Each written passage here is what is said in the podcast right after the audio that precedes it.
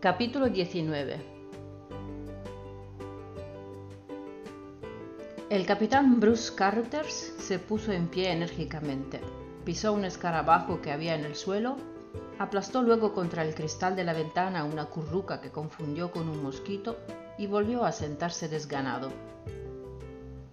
Le disgustaba tener que revolver el montón de papeles de su escritorio para sacar una carta concreta antes de hablar con aquel sargento que siempre saludaba como si estuviera ante el mismísimo rey y hablaba inglés como un indio miserable.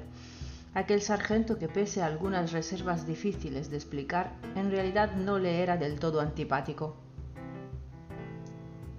Carruthers tenía aversión a toda forma de indisciplina y una repugnancia enfermiza a un desorden que él mismo había provocado. Le daba vueltas, demasiadas, pensaba malhumorado, al hecho de que precisamente a él, que detestaba las discusiones aún más que el desvarío entre los soldados, le tocara siempre la tarea de decirles a sus hombres cosas que no deseaban oír. A él, que no quería otra cosa que poder por fin pasear por Prince Street en una neblinosa mañana de otoño y sentir en la piel las primeras señales del invierno, era el único al que nadie le había comunicado que su solicitud de baja del ejército había sido pospuesta hasta nuevo aviso. Esa decepción había tenido que procurársela él mismo sacándola del correo dos días atrás. Desde entonces el capitán tenía aún más claro que antes que África no era un buen lugar para un hombre que hacía cinco años, demasiado largos ya, había dejado en Edimburgo, además de su corazón, a una mujer muy joven que cada vez tardaba más tiempo en responder a sus cartas, y ya hacía mucho que no podía explicar de forma convincente por qué. El capitán Carruthers se tomó como una doble ironía del destino tener que informar ahora a aquel singular sargento con ojos de col y sumiso de que el ejército de su Majestad no tenía interés en prolongar su servicio. ¿Por qué demonios quiere este tipo irse a Alemania, rezongó? Allí me siento como en casa, señor. El capitán miró a Walter sorprendido. Ni lo había oído llamar a la puerta, ni se había percatado de que hablara solo, algo que últimamente le ocurría con lamentable frecuencia. ¿Desea unirse al ejército de ocupación británico? Sí, señor. No es mala idea. Supongo que sabe alemán. Por algún motivo parece usted de allí. Sí, señor. Allí sería usted el hombre adecuado para poner orden entre los fucking Jerrys. Así lo creo, señor. Los de Londres no piensan así, afirmó Carruthers, si es que piensan alguna vez. Rió con ese asomo de burla que le había granjeado reputación de oficial con el que siempre se podía hablar. Cuando comprendió que había malgastado su ingenio, le tendió la carta a Walter. Se quedó contemplando con una impaciencia que no venía a cuento cómo Walter se peleaba con las ceremoniosas fórmulas de los arrogantes burócratas londinenses. En casa dijo con una brusquedad que lamentó un tanto cuando la advirtió, no quieren ningún soldado en las fuerzas de ocupación que no tenga pasaporte inglés. Realmente, ¿qué quería hacer en Alemania? Quería quedarme allí cuando me licenciara. ¿Por qué? Alemania es mi patria, señor, balbuceó Walter. Perdone, señor, que se lo diga. No tiene importancia, respondió el capitán distraído. Tenía claro que no necesitaba entrar en discusiones sobre el tema. Solo estaba obligado a poner a sus hombres al corriente de aquellas cuestiones que les concernían y a cerciorarse de que también ellos entendían las decisiones, algo que, con la cantidad de extranjeros y la maldita gente de color que había en el ejército, ya no era tan obvio como en los buenos tiempos. El capitán se espantó una mosca de la frente. Sabía que se implicaría innecesariamente en un asunto que no le incumbía si no zanjaba la conversación de inmediato. Sin embargo, un impulso que más tarde se explicaría por la duplicidad del destino y su melancolía le hizo demorar más de la cuenta la leve inclinación de la cabeza con que se habría deshecho del sargento del modo habitual y habría quedado libre para la siguiente batalla con los estúpidos mosquitos. El hombre que tenía ante sí había hablado de patria, y precisamente esa necia, profanada y romántica palabra perturbaba desde hacía meses el descanso de Bruce Carruthers. Mi patria es Escocia, dijo, y por un instante creyó de veras que hablaba de nuevo consigo mismo. Pero algún chiflado de Londres se le ha metido en su retorcida cabeza que debo pudrirme aquí, en la condenada Ngong. Sí, señor. ¿Conoce Escocia? No, señor.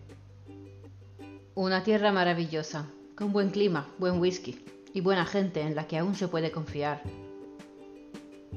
Los ingleses no tienen ni la menor idea de lo que es Escocia, ni de lo que nos hicieron cuando capturaron a nuestro rey y nos robaron la independencia, prosiguió el capitán. Cayó en la cuenta de que era totalmente ridículo hablar de Escocia y del año 1603 con un hombre que aparentemente no podía decir mucho más que sí y no. ¿A qué se dedica en la vida civil? preguntó en su lugar. En Alemania era abogado, señor. ¿De verdad? Sí, señor. Yo también soy abogado, replicó el capitán. Recordó que la última vez que había pronunciado esa frase fue cuando ingresó en el maldito ejército. ¿Cómo diablos? preguntó, pese al descontento por su repentina curiosidad, ha venido a parar a este país de monos. Un abogado necesita su lengua materna. ¿Por qué no se quedó en Alemania? Hitler no me quería. ¿Y por qué no? Soy judío, señor. Cierto, lo dice aquí. ¿Y ahora quiere volver a Alemania? ¿Acaso no ha leído esos horribles informes sobre los campos de concentración? Al parecer, Hitler ha tratado muy mal a su gente. Los Hitler van y vienen, pero el pueblo alemán perdura. Vaya, de repente sabe inglés, como lo ha expresado. Lo dijo Stalin, señor. Los años en el ejército habían enseñado al capitán Carruthers a no hacer más de lo que a uno se le exigía y sobre todo a no cargar sobre sus espaldas cuitas ajenas, pero la situación, por grotesca que fuera, le fascinaba. Acababa de mantener la primera conversación inteligente en meses y precisamente con un hombre con el que no era capaz de comunicarse mejor que con el mecánico indio de la compañía, que interpretaba cada papel escrito como una ofensa personal. Seguro que quiere que el ejército le pague el pasaje, un billete a casa gratis. Eso es lo que queremos todos. Sí, señor, es mi única oportunidad. El ejército está obligado a enviar a cada soldado a su patria con su familia, le aclaró el capitán. Eso lo sabe, ¿no? Disculpe, señor, no le he entendido. El ejército debe llevarlo a Alemania si allí es donde está su hogar. ¿Quién ha dicho eso? Las ordenanzas. El capitán rebuscó entre los papeles de su escritorio, pero no encontró lo que buscaba. Finalmente sacó del cajón una hoja amarillenta, escrita con letra pequeña y muy apretada. No esperaba que el sargento pudiera leer lo que decía, pero le tendió de todas formas el reglamento y descubrió, perplejo y un tanto conmovido, que a todas luces Walter parecía entender la complicada exposición de los hechos, al menos en lo que a él concernía. Un hombre de letras, sonrió Carruthers. Disculpe, señor, de nuevo no le he entendido. No tiene importancia. Mañana cursaremos su solicitud de licenciamiento y traslado a Alemania. ¿Por casualidad me ha entendido esta vez? Oh, sí, señor. ¿Tiene familia? Esposa y dos hijos. Mi hija va a cumplir 14 años y mi hijo tiene ahora mismo ocho semanas. Se lo agradezco mucho, señor. No tiene idea de lo que está haciendo por mí. Creo que sí, lo interrumpió Carruthers pensativo. Pero no se haga demasiadas ilusiones, añadió con una ironía que ya no le salió con tanta facilidad como antes. En el ejército todo va muy despacio, como dicen aquí los malditos negros. Pole, pole, se alegró Walter, y al repetir lentamente las dos palabras tuvo la sensación de ser Howard. Cuando vio que Carruthers inclinaba la cabeza, se apresuró a abandonar el despacho. Al principio no era capaz de explicarse las cambiantes emociones que sentía.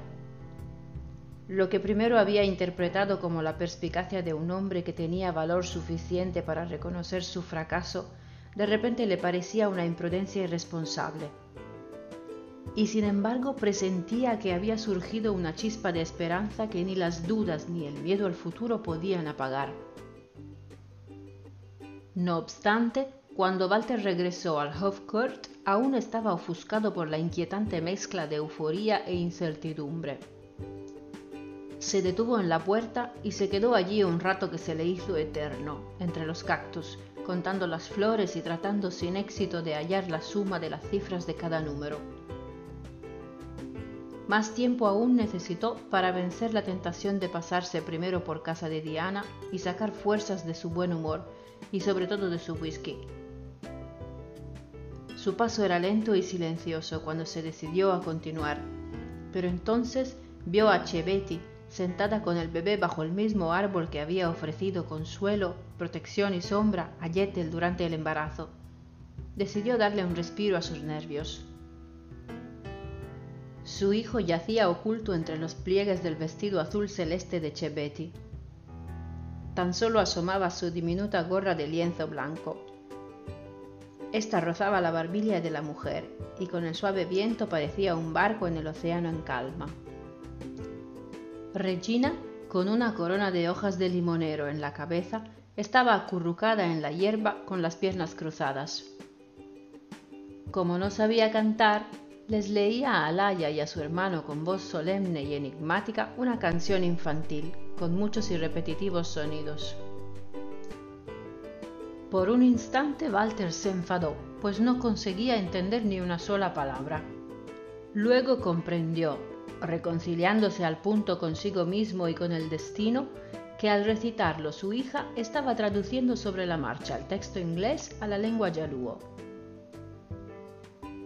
Tan pronto Chebetti captaba un sonido familiar, aplaudía, y su garganta se inundaba de una risa dulce y melodiosa.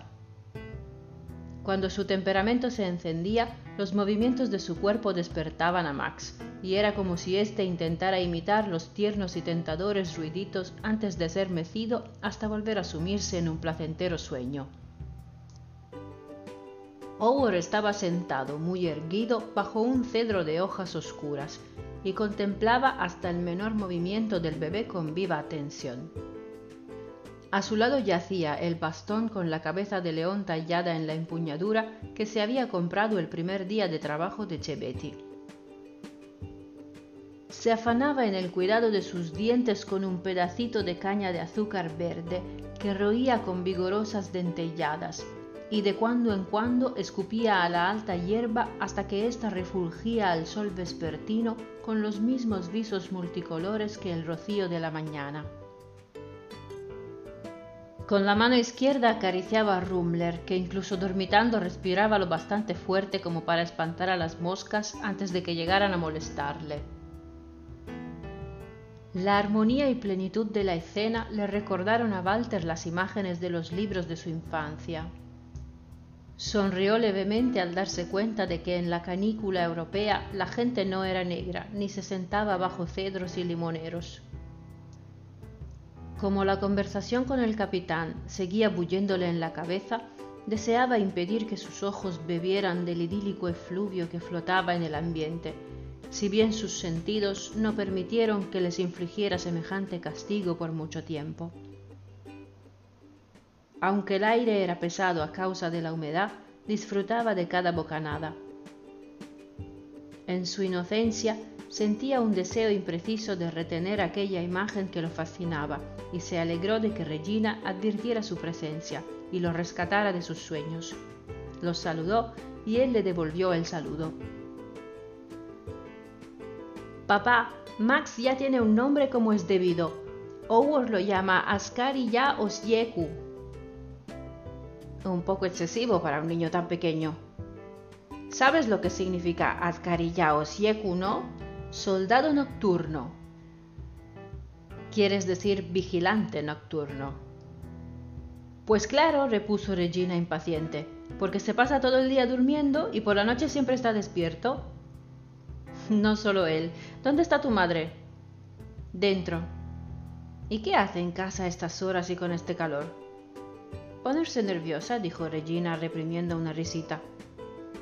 Se dio cuenta demasiado tarde de que su padre no sabía interpretar ni las voces ni las miradas, y de que estaba a punto de arrebatarle la tranquilidad. Max añadió a toda prisa arrepentida, sale en el periódico, yo ya lo he leído. ¿Por qué no lo has dicho antes? No me has preguntado dónde estaba mamá. Chevetti dice que una mujer debe cerrar el pico cuando un hombre envía a sus ojos de safari. Eres peor que todos los negros juntos, la reprendió Walter, si bien fue una estimulante impaciencia la que le hizo levantar la voz. Echó a correr hacia la casa con tal prisa que Howard se puso en pie alarmado. Arrojó al suelo la caña de azúcar y el bastón y apenas se dio tiempo a desentumecer sus miembros. También Rumbler espabiló y salió tras Walter con la lengua colgando tan rápido como se lo permitieron sus pesadas patas. Enséñamelo, Jettel, exclamó aún a la carrera. No creí que fuera tan rápido. Aquí, ¿por qué no me habías dicho nada? Quería que fuera una sorpresa, cuando nació Regina aún pude regalarte el anillo. Con Max solo daba para un anuncio. Pero menudo anuncio. Me alegré mucho cuando el viejo Gottschalk llegó hace un momento con el periódico. Estaba muy impresionado. Imagínate cuánta gente lo leerá. Eso espero. Esa era la intención. ¿Ya has visto algún conocido? Aún no. Quería dejarte a ti el placer. Esta parte siempre te ha tocado a ti pero siempre has sido tú la que ha encontrado las buenas noticias. El periódico estaba abierto sobre un pequeño escabel que había junto a la ventana. El fino papel crujía con cada ráfaga de viento y dejaba barruntar la familiar y a la vez siempre nueva melodía de la esperanza y el desencanto. Nuestros tambores, dijo Walter. A mí me pasa como a Regina, reconoció Jettel, inclinando a un lado la cabeza con un rastro de su antigua coquetería. Oigo historias antes de que sean contadas. Jettel, a ver si a tu edad vamos a descubrir en ti una poetisa. Se hallaban de pie ante la ventana abierta, contemplando embriagados las exuberantes bugambillas lilas junto al muro blanco, sin percatarse de lo cerca que estaban sus cuerpos y sus rostros. Era uno de los escasos momentos de su matrimonio en que cada uno aprobaba los pensamientos del otro.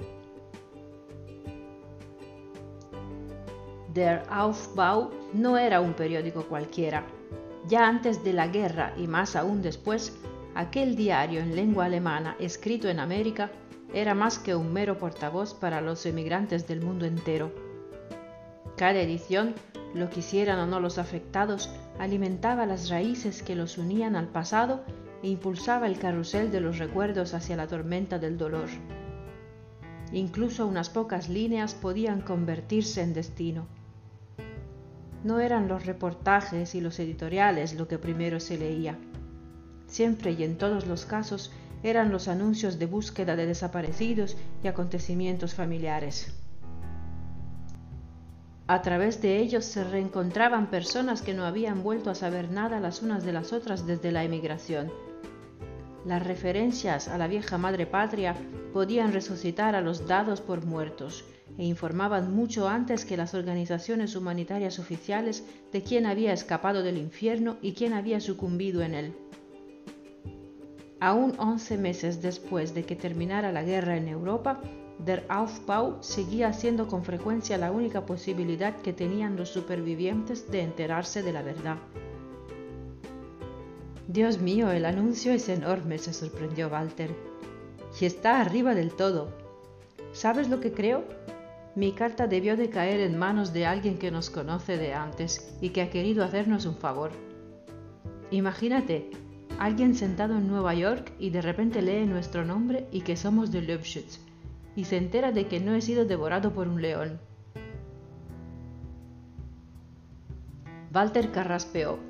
Se dio cuenta de que siempre lo hacía antes de iniciar un alegato, pero reprimió la idea con una turbación que se le antojó la confesión de un delito. Aunque no le cabía duda de que Jettel ya se sabía el texto de memoria, leyó en alto las escasas líneas. El doctor Walter Redlich y la señora doña Henriette de Soltera Perls, antes residentes en Leipzig, se complacen en anunciar el nacimiento de su hijo Max Ronald Paul, POB 1312, Nairobi, Kenya Colony, 6 de marzo de 1946. ¿Qué dices a eso, Jettel? Tu marido vuelve a ser el doctor, la primera vez en ocho años. Aún mientras hablaba, Walter comprendió que el azar le había dado pie para contarle a Jettel lo de la conversación con el capitán y la gran oportunidad de llegar a Alemania por cuenta del ejército. Solo tenía que buscar las palabras adecuadas y sobre todo hallar el valor necesario para comunicarle con el mayor tacto posible que finalmente se había decidido por el viaje con retorno. Durante un instante lleno de deseo y en contra de su propia convicción, se abandonó a la ilusión de que Jettel lo comprendería e incluso quizá admirara su perspicacia, pero su experiencia no le permitió engañarse por mucho tiempo. Walter sabía desde el día en que mencionó por primera vez la posibilidad de regresar a Alemania que no podría contar con el apoyo de Jettel. Desde aquel momento, discusiones fútiles se convertían cada vez con mayor frecuencia en contiendas sin lógica ni razón, llenas de amargura. Le parecía una ironía que en esos casos sintiera envidia de la intransigencia de su esposa, ¿Cuántas veces había dudado él de su propia capacidad para sobreponerse al dolor, que dejaría heridas sin cicatrizar para siempre? Pero al analizar sus motivos nunca había hallado otro camino que el que le imponía el anhelo de su idioma, sus raíces y su profesión. Solo tenía que imaginarse la vida en una granja y de inmediato sabía que quería y debía volver a Alemania, por penoso que pudiera resultar el trayecto. Jettel no pensaba igual. Se sentía feliz entre gente a la que le bastaba con el odio a Alemania para percibir el presente como la única dicha a que tenían derecho los que se habían salvado. No ansiaba más que la certeza de que había otros que opinaban como ella. Siempre se había resistido a los cambios. Cómo se había opuesto a emigrar a África en un tiempo en que cada día de demora suponía una amenaza mortal. El recuerdo de la época previa a la emigración en Breslau le proporcionó a Walter la certeza definitiva. Oyó a Jettel gritar, antes muerta que apartarme de mi madre. Vio la insolencia infantil de su rostro tras la cortina de lágrimas con tanta claridad como si aún siguiera sentado en el sofá de pana de su suegra. Desencantado y frustrado, Walter comprendió que nada había cambiado en su matrimonio desde entonces. Jettel no era una mujer que se avergonzara de sus errores. Se empeñaba en cometerlos una y otra vez. Solo que esta vez, Walter ya no tenía los argumentos de un hombre que quiere salvar a su familia para convencer a su esposa. Seguía siendo un desposeído y un proscrito, y cualquiera podía tacharlo de hombre sin carácter ni orgullo. Aguardaba esa ira que no podía dejar traslucir, pero solo sentía una agotadora lástima de sí mismo.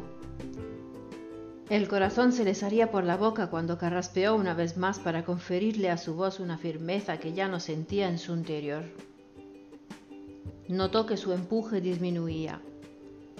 Se sintió impotente contra la indecisión y el temor a hablar de regresar y de la patria. Las palabras que con tanta facilidad habían acudido a su mente en una lengua extranjera y en presencia del capitán se burlaban ahora de él, pero aún así no quería darse por vencido. Le parecía más oportuno y en todo caso más diplomático, utilizar el término inglés que él mismo había oído por primera vez hacía solo unas horas. Repatriation, dijo. ¿Qué significa eso? quiso saber Jettel de mala gana.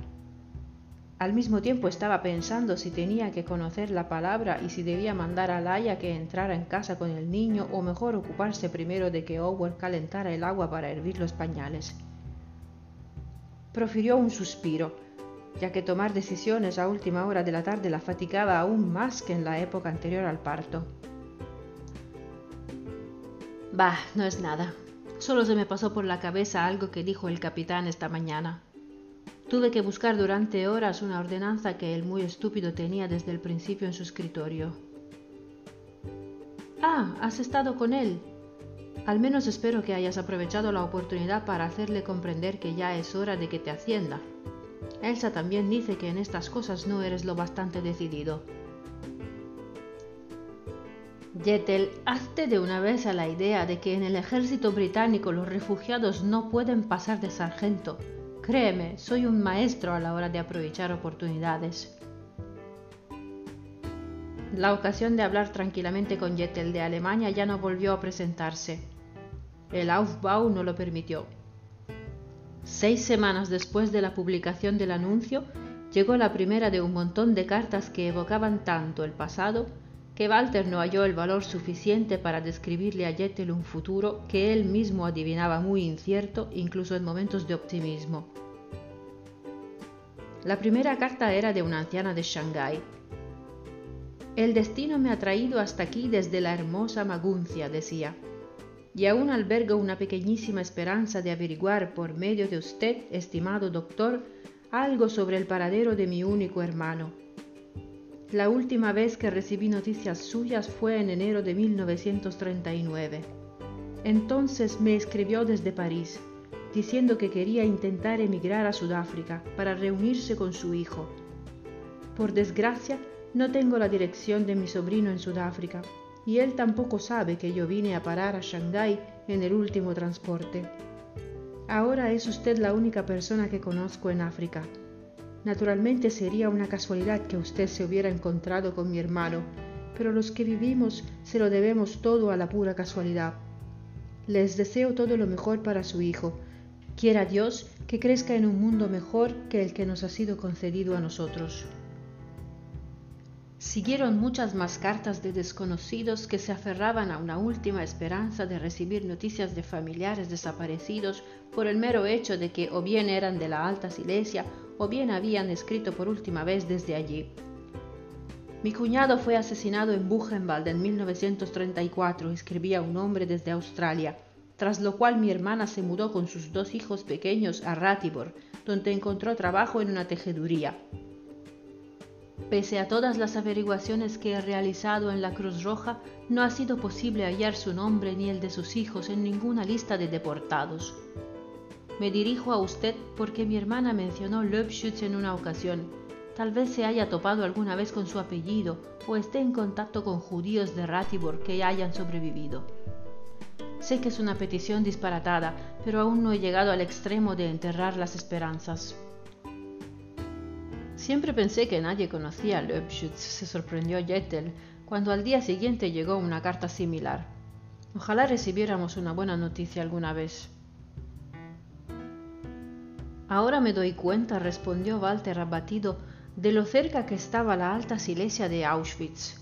Eso me preocupa. La plétora de desgracias ajenas y de absurdas esperanzas que se habían depositado en Nairobi no sólo hacía sangrar las heridas propias, sino que con su violencia lo volvía a uno apático. Buena la armado, le dijo Walter a su hijo. Un viernes de mayo, Regina tomó el correo de la cesta de Howard.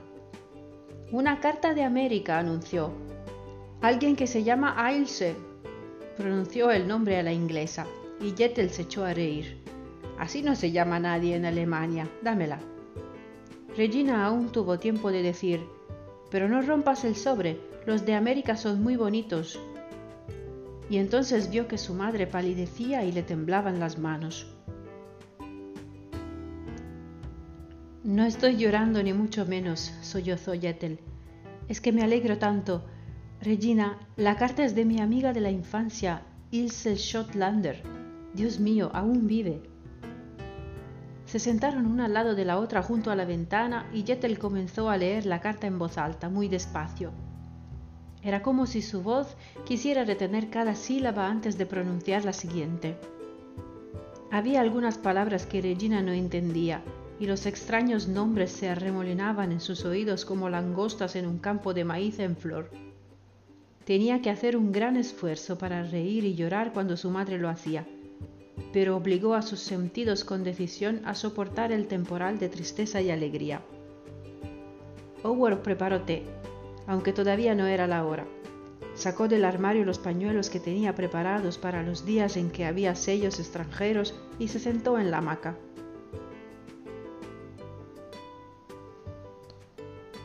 Una vez Jetel hubo leído la carta por cuarta vez, ella y Regina estaban tan cansadas que ninguna de las dos dijo nada más. No fue hasta después del almuerzo que Howard, para su disgusto, retiró intacto, cuando estuvieron de nuevo en condiciones de hablar sin tener que respirar hondo antes. Pensaban cómo debían contarle a Walter lo de la carta, y al final decidieron no mencionar nada y dejársela en la mesa redonda con el resto del correo. Sin embargo, a primera hora de la tarde, la emoción y la impaciencia hicieron que Jettel se echara a la calle Pese al calor y a la ausencia de sombra, se puso en camino a toda prisa, con Regina, Max en el cochecito, el Aya y el perro, hacia la parada del autobús. El autobús estaba aún en marcha cuando Walter se bajó de un salto. ¿Le pasa algo a Howard? preguntó asustado.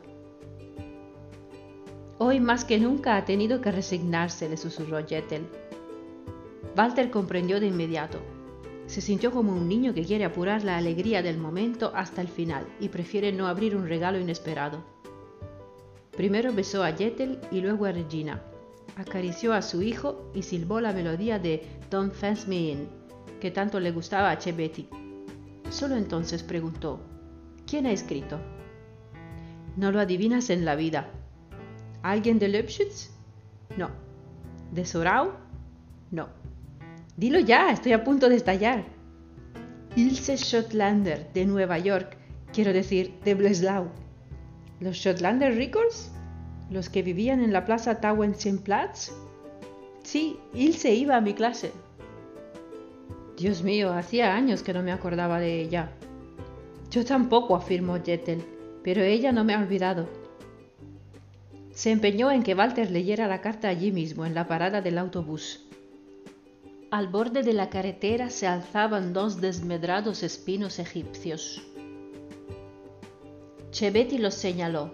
Sacó una manta del cochecito una vez la mensajip hubo acabado de hablar y la extendió bajo el mayor de los dos árboles, aún tarareando la hermosa melodía del buana. Con aire risueño sacó a Max del cochecito. Dejó por un momento que las sombras bailotearan en el rostro del pequeño y luego lo colocó en su regazo. En los oscuros ojos de Chebetti refulgían chispas verdes. Una carta, dijo, una carta que ha cruzado a nado el ancho mar. Howard la ha traído. En alto, papá, léela en alto, le pidió Regina con voz suplicante de niña pequeña. ¿Acaso no te la ha leído ya mamá miles de veces? Sí, pero lloraba tanto que aún no la ha entendido. Mi querida, queridísima Jettel, leyó Walter. Cuando mami llegó a casa ayer con el Aufbau, casi me vuelvo loca. Aún sigo muy emocionada y apenas puedo creer que te esté escribiendo. Os felicito de todo corazón por el nacimiento de vuestro hijo. Ojalá nunca tenga que pasar por lo que hemos pasado nosotros. Aún recuerdo con nitidez cuando nos visitabas en Breslau con tu hija por aquel entonces ella tenía tres años y era muy tímida. Probablemente ahora sea una señorita y ya no hable alemán. Aquí todos los hijos de los refugiados se avergüenzan de la denominada lengua materna.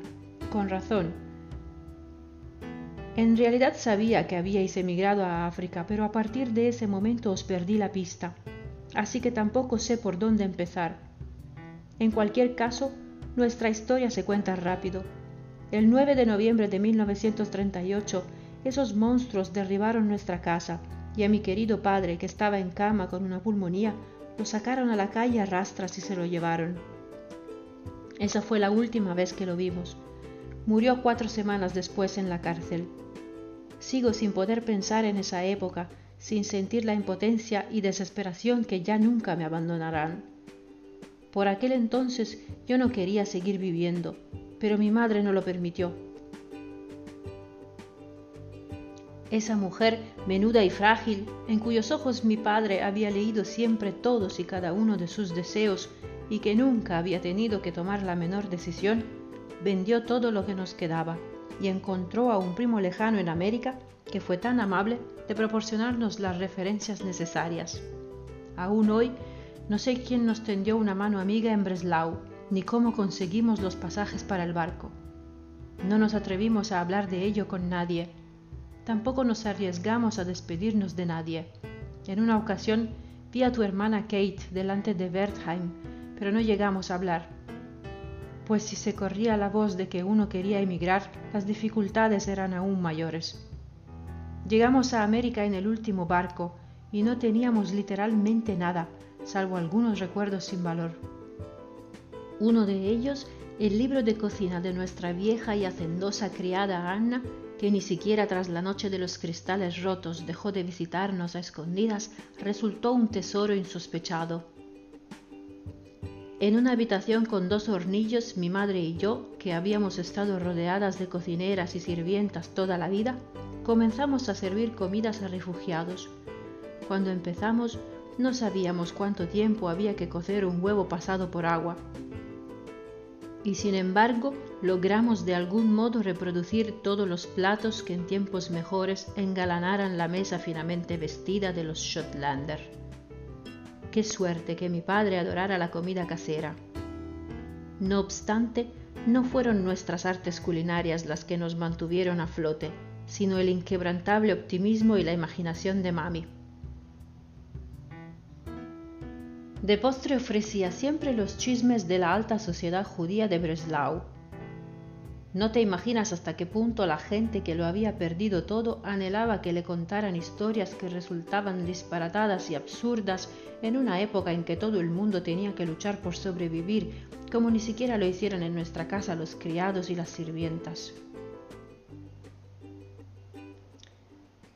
Aún hoy vendemos productos caseros, mermeladas, pasteles, pepinillos en vinagre con mostaza y arenques en escabeche aunque entre tanto yo he hecho carrera. Soy dependiente en una librería y aunque sigo sin hablar inglés especialmente bien, al menos sé leerlo y escribirlo, lo cual aquí se valora mucho. Hace tiempo que olvidé que un día quise ser escritora y que incluso llegué a cosechar mis primeros y modestos éxitos. Solo hoy recuerdo mi sueño de juventud porque te estoy escribiendo a ti, a quien siempre tenía que ayudar con las redacciones. Estamos en contacto con alguna gente de Breslau. Vemos con frecuencia a los dos hermanos Grünfeld. Su familia tenía un almacén al por mayor de productos textiles junto a la estación que abastecía a media Silesia. Wilhelm y Siegfried vinieron a Nueva York con sus esposas en 1936. Los padres no querían emigrar y fueron deportados. Los Silberman, él era dermatólogo, pero nunca ha logrado superar el examen de inglés requerido y es recepcionista en un modesto hotel. Y los Olszewski, él era boticario y no consiguió salvar nada excepto a un hijo de su hermana, viven en nuestro barrio, que aquí todo el mundo conoce como el Cuarto Reich. Mi madre necesita el pasado, yo no. Yetel, no te imagino en África. Siempre le tuviste tanto miedo a todo, incluso a las arañas y abejas y si mal no recuerdo, detestabas todos los trabajos a los que no se pudieran llevar los más elegantes vestidos. Me acuerdo perfectamente de tu apuesto marido. He de confesar que siempre te envidié por su causa, como también por tu belleza y por tu éxito con los hombres. Yo, como tú bien me auguraste durante una discusión con solo 12 años, me he convertido en una auténtica solterona y aunque alguien hubiera estado tan ciego como para proponerme matrimonio, lo habría rechazado. Después de todo lo que mami ha hecho por mí, nunca habría podido dejarla sola. Pero aún hay algo más que debo contarte. ¿Te acuerdas del bedel de nuestro antiguo colegio, Barnowski? Solía echarle una mano a nuestro jardinero en primavera y a Gretel los días de colada. Mi padre le pagaba la matrícula en el colegio a su hijo mayor, que era muy inteligente, y pensaba que no lo sabíamos. No sé cómo se enteró el buen Barnowski de nuestra partida, pero la noche antes de marchar apareció de pronto en la puerta de casa y nos trajo Belfurst para el viaje. Tenía lágrimas en los ojos y sacudía la cabeza sin cesar, y se ha ocupado durante todo este tiempo de evitar que odie a todos los alemanes. Ahora sí que he de poner un punto final. Sé que nunca te ha gustado escribir, aún así espero de todo corazón que respondas esta carta. Hay tantas cosas que querría que me contaras y mi madre se muere de ganas de saber si hay alguien más de Breslau en Kenia. A mí las historias de antaño solo consiguen entristecerme. Cuando murió mi padre, una parte de mí murió con él. Pero quejarse sería pecado. Ninguno de nosotros, los que sobrevivimos, logró salvar su alma. Escríbele pronto a tu vieja amiga Ilse. Las sombras eran largas y negras cuando Walter guardó la carta en el bolsillo de la camisa se puso en pie, ayudó a Jettel a levantarse y por un momento fue como si ambos quisieran decir algo al mismo tiempo, pero se limitaron a sacudir la cabeza al unísono muy levemente. Durante el breve trayecto que separaba la parada del autobús del Hofcourt, solo se oyó a Chebetti. Acallaba con retazos de una dulce melodía el llanto del bebé, comenzaba a revolverse a causa del hambre y rió satisfecha cuando se dio cuenta de que su canto también servía para secar los ojos de la Mem Sahib y del Buana. Mañana, dijo contenta, llegará otra carta. Mañana será un buen día.